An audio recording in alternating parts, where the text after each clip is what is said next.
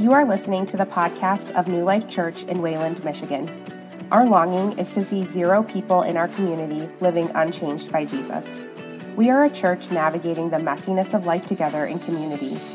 One of our core convictions is that everyone is welcome, no one is perfect, and anything is possible. I hope you know there is a place in the family for you here. For more information on gathering times and location, check out our website. But for now, I hope God speaks powerfully to you through this word. On the first day of the festival, on unleavened bread, the disciples came to Jesus and asked, "Where do you want us to make the preparation for you to eat the Passover?" "Go into the city to a certain man and tell him, 'The teacher says my appointed time is near. I am going to celebrate the Passover with my disciples at your house.'" So the disciples did as Jesus had directed them and prepared the Passover. When evening came, Jesus was reclining at the table with the 12, and while they were eating, he said, "Surely I tell you, one of you will betray me." They were very sad and began to say to him one after another, "Surely you don't mean me, Lord." "The one who has dipped his hand into the bowl with me will betray me. The Son of Man will go just as it is written about him. But woe to that man who betrays the Son of Man. It would be better for him if he had not been born." Then Judas, the one who would betray him, said, "Surely you don't mean me, Lord." "You have said so."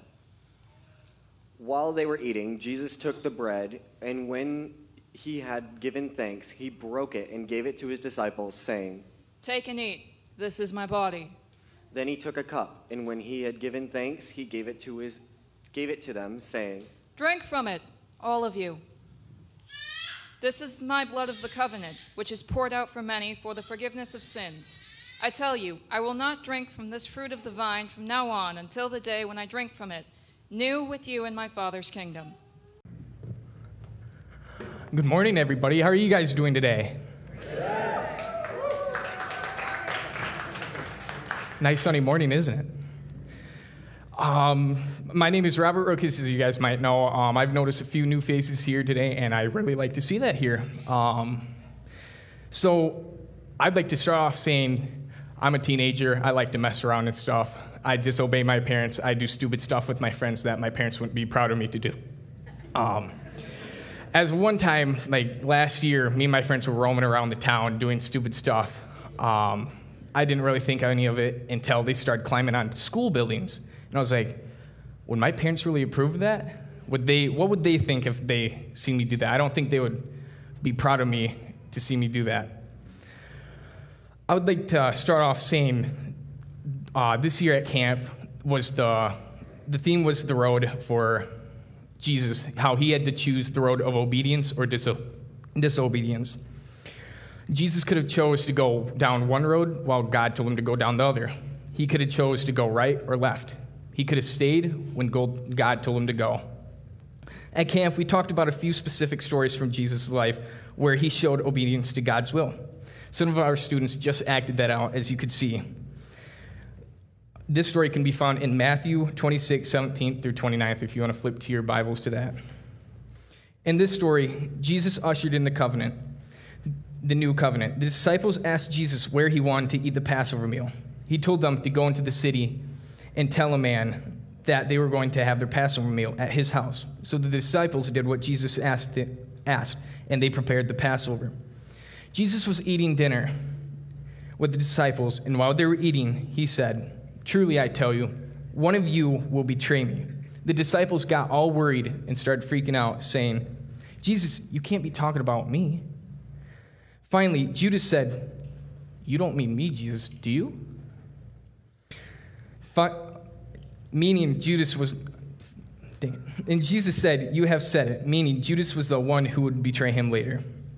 Even despite having this hard conversation, despite Jesus thinking about this man that he invested 3 years into betraying him, despite the fact that he knew Judas was going to hand him over to the chief priests and elders, Jesus still brought in the new covenant.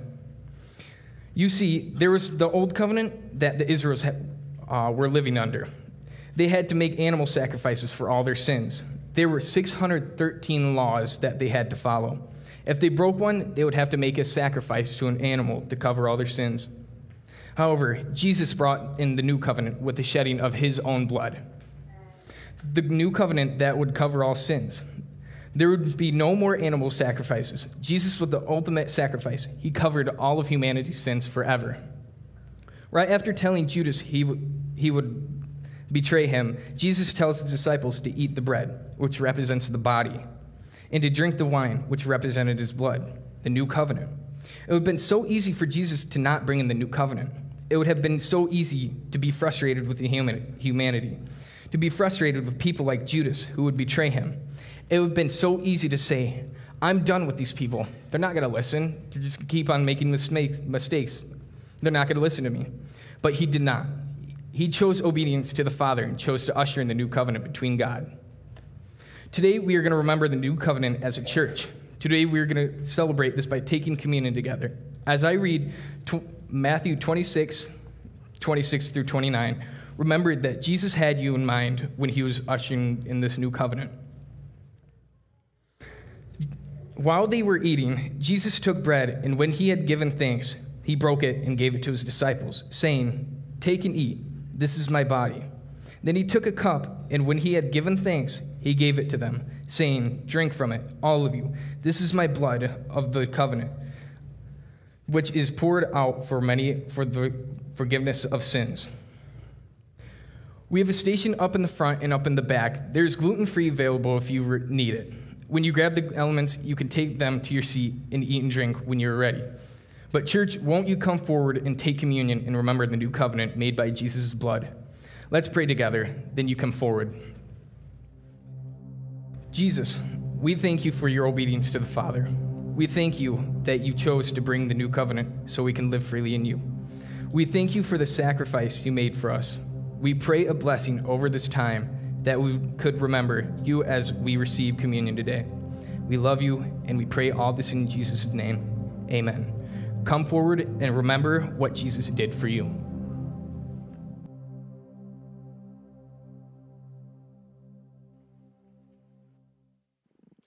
Then Jesus went with his disciples to a place called Gethsemane, and then he said to them, "Sit here while I go over there and pray." He took Peter and the two sons, James and John of Zebedee, along with him, and he began to be sorrowful and troubled. Then he said to them, "My soul is overwhelmed with sorrow to the point of death. Stay here and keep watch with me." Going a little farther, he fell with his face to the ground and prayed, "My Father, if it is possible, may this cup be taken from me, yet not as I will, but as you will." Then he returned to his disciples and found them sleeping. "Couldn't you men keep watch with me for 1 hour? Watch and pray so that you will not fall into temptation. The spirit is willing, but the flesh is weak." He went away a second time and prayed, "My Father, if it is not possible for this cup to be taken away, unless I drink it, may your will be done." When he came back, he again found them sleeping, because their eyes were heavy. So he left them and went away once more and prayed a third time, saying the same thing. Then he returned to his disciples and said to them, "Are you still sleeping and resting? Look, the hour has come, and the Son of Man is delivered into the hands of sinners." Hi, my name is Ezri. I am 12 years old. I'm a student here at New Life, and I'm going to be talking about the next part of today's message. Many of you are probably familiar with the name Corrie Ten Boom. Corrie Ten Boom was born April 15, 1892, during World War II. Corrie Ten Boom and her family helped hide Jews in their house until they could get to safety. One day, the Ten Boom family got caught trying to hide Jews in their home and were separated. Corrie and her sister Betsie were taken to a concentration camp in Germany. Even while Corrie was at the concentration camp, she was still doing God's will by helping other families by taking care of their kids so their parents could get some rest, and telling other people about the Bible to anyone who would listen in their hut. A day came when she got a letter that said that all the Jews that were hiding in her house had escaped. Corrie was thrilled, but there was also some heartbreaking news. Her father had died. A few months later, her sister died. Even though Corrie was going through all of this, she still trusted the Lord and knew that he would take care of her. Not long after her sister died, she was released from the concentration camp. Corrie had to sign papers before she could go that says she was treated very well in the camp. Even though we all know everyone there was treated very poorly. At her release, Corrie Ten Boom was so sick that she had to go straight to the hospital. When Corrie got out of the hospital, she opened up a home for other victims of the war to come for hope, help, and peace. Despite how she had been treated, she used her life and gifts to help others. Corrie Ten Boom died April 15, 1983, on her birthday. Corrie lived a life worth being recognized and honored. She is famous for saying, "Never be afraid to trust an unknown future to a known God." We can all know someone who, just like Corrie Ten Boom, and even more of a hero, came to save not only the Jews, but all of us from our sins. The next story we're going to be talking about, as you just watched our students perform, is how Jesus was obedient to death. Not just any death, but a brutal, torturous, uncomfortable, and painful death. Before he was betrayed and turned over to the chief priests, he went to the Father in prayer. Jesus went to Gethsemane with his disciples. When they got there, he told his disciples to sit while he went elsewhere in prayer. He took with him Peter, James, and John. He started to be troubled and told the three disciples to sit and keep watch while he continued. Jesus kept going and then fell face down to the ground and prayed that the Father would let his cup pass, meaning Jesus knew he was going to be put to death in the most brutal way, but he made sure to also pray for the Father's will to be done, not his own. Jesus prayed this prayer 3 times while he was there. Jesus knew what his death was going to be like. He knew his Father's plan. He begged the Father for another way out, but in the end of it all, Jesus wanted the Father's plan for his life more than his own comfort. Paul beautifully writes about this idea in Philippians 2 when he says, "Jesus, who being in very nature God, did not consider equality with God something to be used to his own advantage. Rather, he made himself nothing by taking the very nature of a servant, being made in human likeness, and being found in appearance as a man. He humbled himself by becoming obedient to death, even death on a cross." Jesus was mocked, he was tortured, he was spit on, he was stripped, he was insulted when he was put to death. Jesus knew this was going to happen to him when he was put to death on the cross. He also knew this was his Father's will. Jesus loved us enough to be obedient to death, to be obedient to the Father and die on the cross for each and every one of us.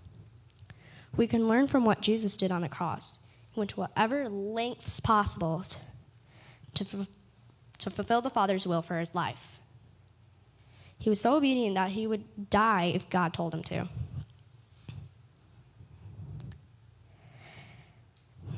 It's very difficult to want what someone else wants when it goes against what you want. I have experienced this in a very hard way in my own life very recently. Before my great-grandma died from pneumonia about 5 months ago, my family and I prayed for her a lot for God to heal her, especially me.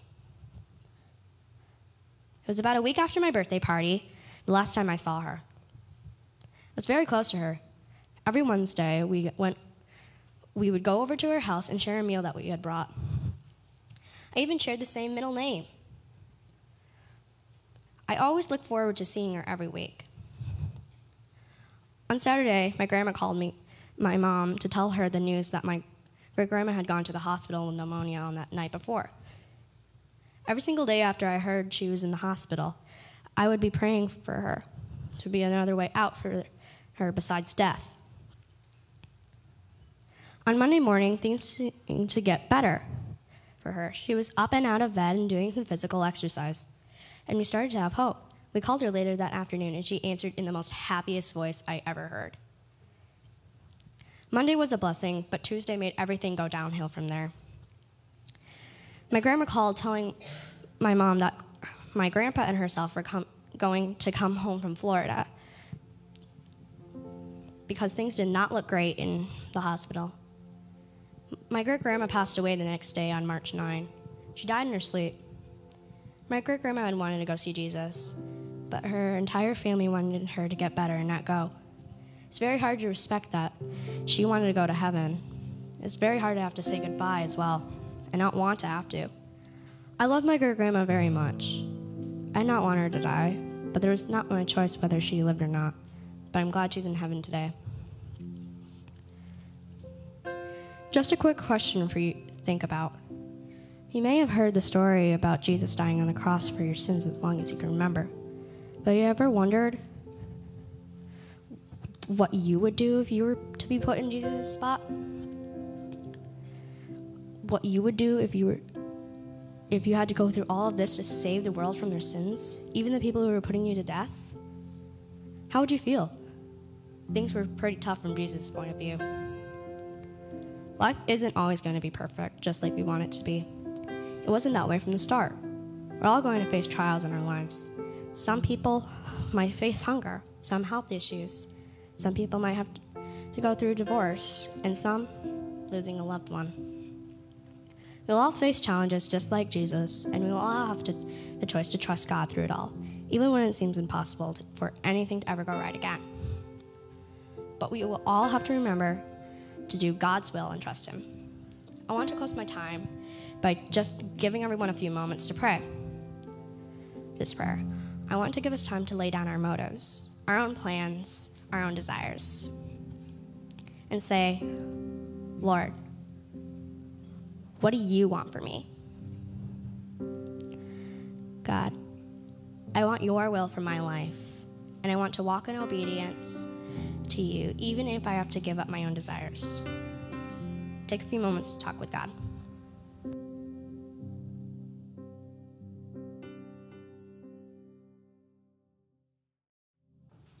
After the Sabbath at dawn, on the first day of the week, Mary Magdalene and the other Mary went to look at the tomb.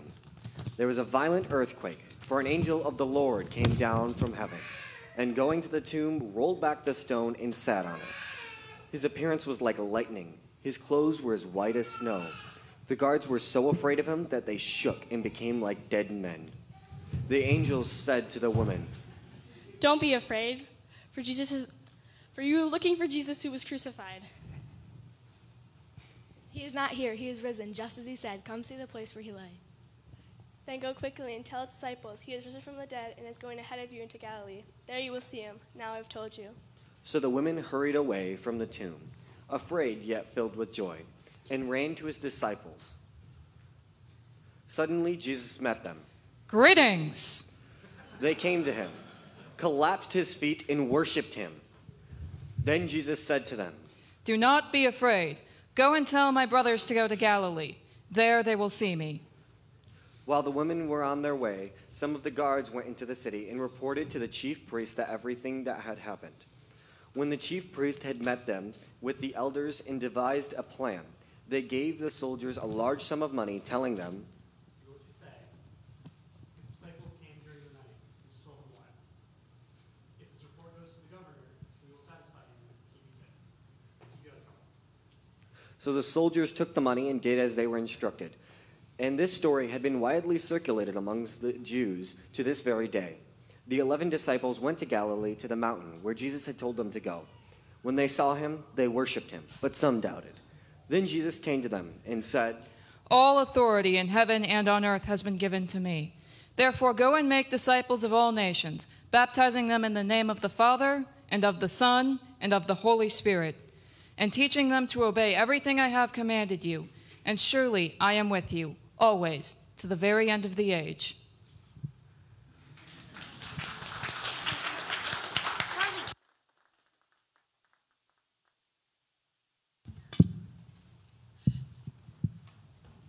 Thank you, Brad. All right, well, I just want to say congratulations to everybody in that skit. I did not have high hopes, I'm going to be honest, but that was way better than I expected, so good job. All right. So some of you may know me, some of you may not. So if you don't know me, my name is Lorelei, and I will be giving the third and last portion of today's message. I'm sorry, I'm very nervous right now, so... Woo. All right. All right, so let's go over what we've talked about this morning. We've talked about Jesus' obedience to the new covenant that we now live under. We've also talked about Jesus being obedient to the Father's will that led him to his own very death. Finally, we're going to talk about Jesus being so obedient to come back to earth, the same place where he was just murdered at, to send out disciples. Jesus' mission on earth was finished. He saved us from our own sin with his death. He was the ultimate sacrifice. We no longer lived under the old covenant. It's 600 million thousand laws. I couldn't tell you any of them. But with his death, the new one. It even says in the Bible, in John 19:30, while Jesus is hanging there on the cross, he utters the words, "It is finished." The work was done. He lived the perfect life. 33 years of life, 3 years of intense ministry, training 12 disciples. Jesus had finished what he came to do. Jesus was able to be in heaven with his Father once again. He had finished his mission on earth with dying on the cross. But once again, Jesus was so obedient to what the Father wanted, he came back to earth to send out disciples to do ministry. Now, when you think about it, Jesus' last days were a really hard time, physically, mentally, and spiritually. Physically, they beat him. They put a crown of thorns on his head. They forced him to carry his cross across the city. They put nails through his hands and his feet. They stabbed him. They left him to hang there to die. Mentally, he was betrayed by the people he called his closest friends. Spiritually, he had to take on the weight of everyone's sin. Now, I don't know about you, but I don't think the weight of everyone's sin is a pretty light weight. No offense. Jesus had came back to the place he was just murdered at. That is crazy. That's like getting beat up in an alleyway and showing it to your friends the next day. Like, hey guys, this is the alleyway I got beat up in. Pretty cool, isn't it? Who does that? That was a rhetorical question. Please do not raise your hands. Cam, patience, put your hands down. Most people, it takes them years to return to someplace traumatic. But, well, sorry, I just messed up. It's fine. It takes them years to return to someplace traumatic. I know for me, when I was younger, I would ride my bike a lot. But if I got hurt on my bike, I practically refused to go on it for a couple days. I was too nervous. But not Jesus. Jesus got right back on his bike. He came back once again. He came back to the same humanity that had betrayed him and beaten him, that had put him to death. He came back to humanity to send out disciples. Jesus set the example throughout his entire life to be obedient. We've just barely scratched the surface today. But if you open up your Bibles, you will see Jesus' obedience to the Father all throughout. And so, church, I have a challenge today. What is the Lord asking of you? Where is he directing you to go? Who is he asking you to talk to? Won't you follow in the example of Jesus and be obedient to God's prompting in your life? All right, well, I'd like to invite up Brad to talk real quick, but my name is Lorelei. It's been a pleasure to be up here, and I hope you all have a wonderful day.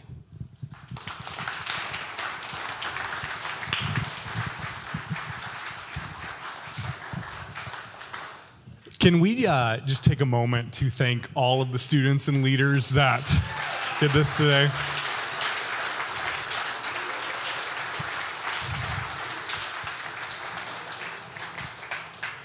So my wife and I, Sam, who is right here, we had the opportunity to be in student ministry for nearly a decade. And student ministry is really, really near and dear to our hearts. Student ministry is a priority for our church. In fact, as I read the psalm that Sam read earlier, Psalm 145, this is what it says. It says, "Great is the Lord and most worthy of praise. His greatness no one can fathom.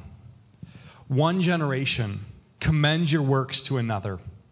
They tell of your mighty acts. They speak of the glorious splendor of your majesty. And I will meditate on your wonderful works." Here's what this psalm is saying. It's saying that if you are part of the family of God, you are carrying a torch. You're carrying a baton, if you will. And the challenge and the question is what are you doing to pass that torch on? Parents, in your families, what are you doing to pass the torch on to your kids? And I'm reminded that, like, our culture is pretty hostile to faith. Like, they're not going to have that torch passed on through watching Netflix. They're not going to have that torch passed on, for the most part, through their schools. It's through you. This is through us. adults in the church without kids, what are you doing to pass the torch of faith on to younger people in our church? See, here's what's easy, and here's what our culture will tell you. We'll look at young people and we'll say, well, they're not my kids, they're not my responsibility. Not so in the church. Our young people, our kids, our students, they are all of our responsibility to walk with parents, to encourage them, and to pass that torch on to the next generation. And so if you're here this morning, maybe you're newer to New Life for the last couple months, I want to encourage you, if God is tugging on your heart to disciple and to walk with students, I can tell you from personal experience, there are few greater places to serve in the church where you see more fruit and are filled up more as a volunteer than student ministry, than kids ministry, than pouring into and discipling younger people. It's beautiful. I think of Avery, one of our students at the church I was at, who is now a leader in the youth group at our church. I think of weddings that I get to do of students who are faithfully following Jesus, not students getting married, like they grew up and a few years later I did their weddings. We don't do student weddings here. But it's a beautiful thing. It's a beautiful thing when you get to pour into the lives of a young person and see them following Jesus and running after him with their lives. No greater joy than that. And so here's what I want to do. I want to invite up anybody who is serving our students, any adult who is serving our students, any volunteer, any Josh, I would love to invite you up as well. But I just want to, these are absolute heroes. I don't know if they knew I was going to have them come up, but yeah, so if you guys want to just stand on the stage with me here.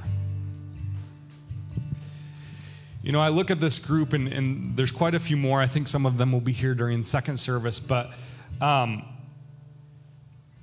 cannot thank you guys enough for what you do on a weekly basis. You know, meeting students here late last night to decorate this place and go crazy, hosting mess nights and color wars at your house, running discipleship groups for students. Sorry. Thank you guys for what you do.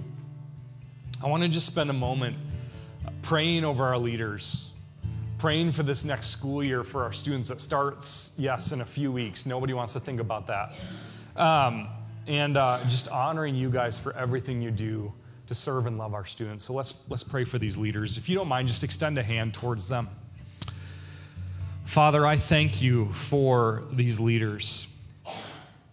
Student ministry is not the easiest ministry to serve in. Our young people are navigating some pretty heavy stuff. And God, they're faithful. Like, these leaders show up week in and week out and pour into and disciple our students and love them through hard conversations and cheer them on and go to plays and sporting events, God, and go visit them at work and just give their lives to these students and to loving them. And so, God, we thank you for their investment. We thank you for their faithfulness. We thank you for their love. And, God, we thank you that our students are able to see you through their example.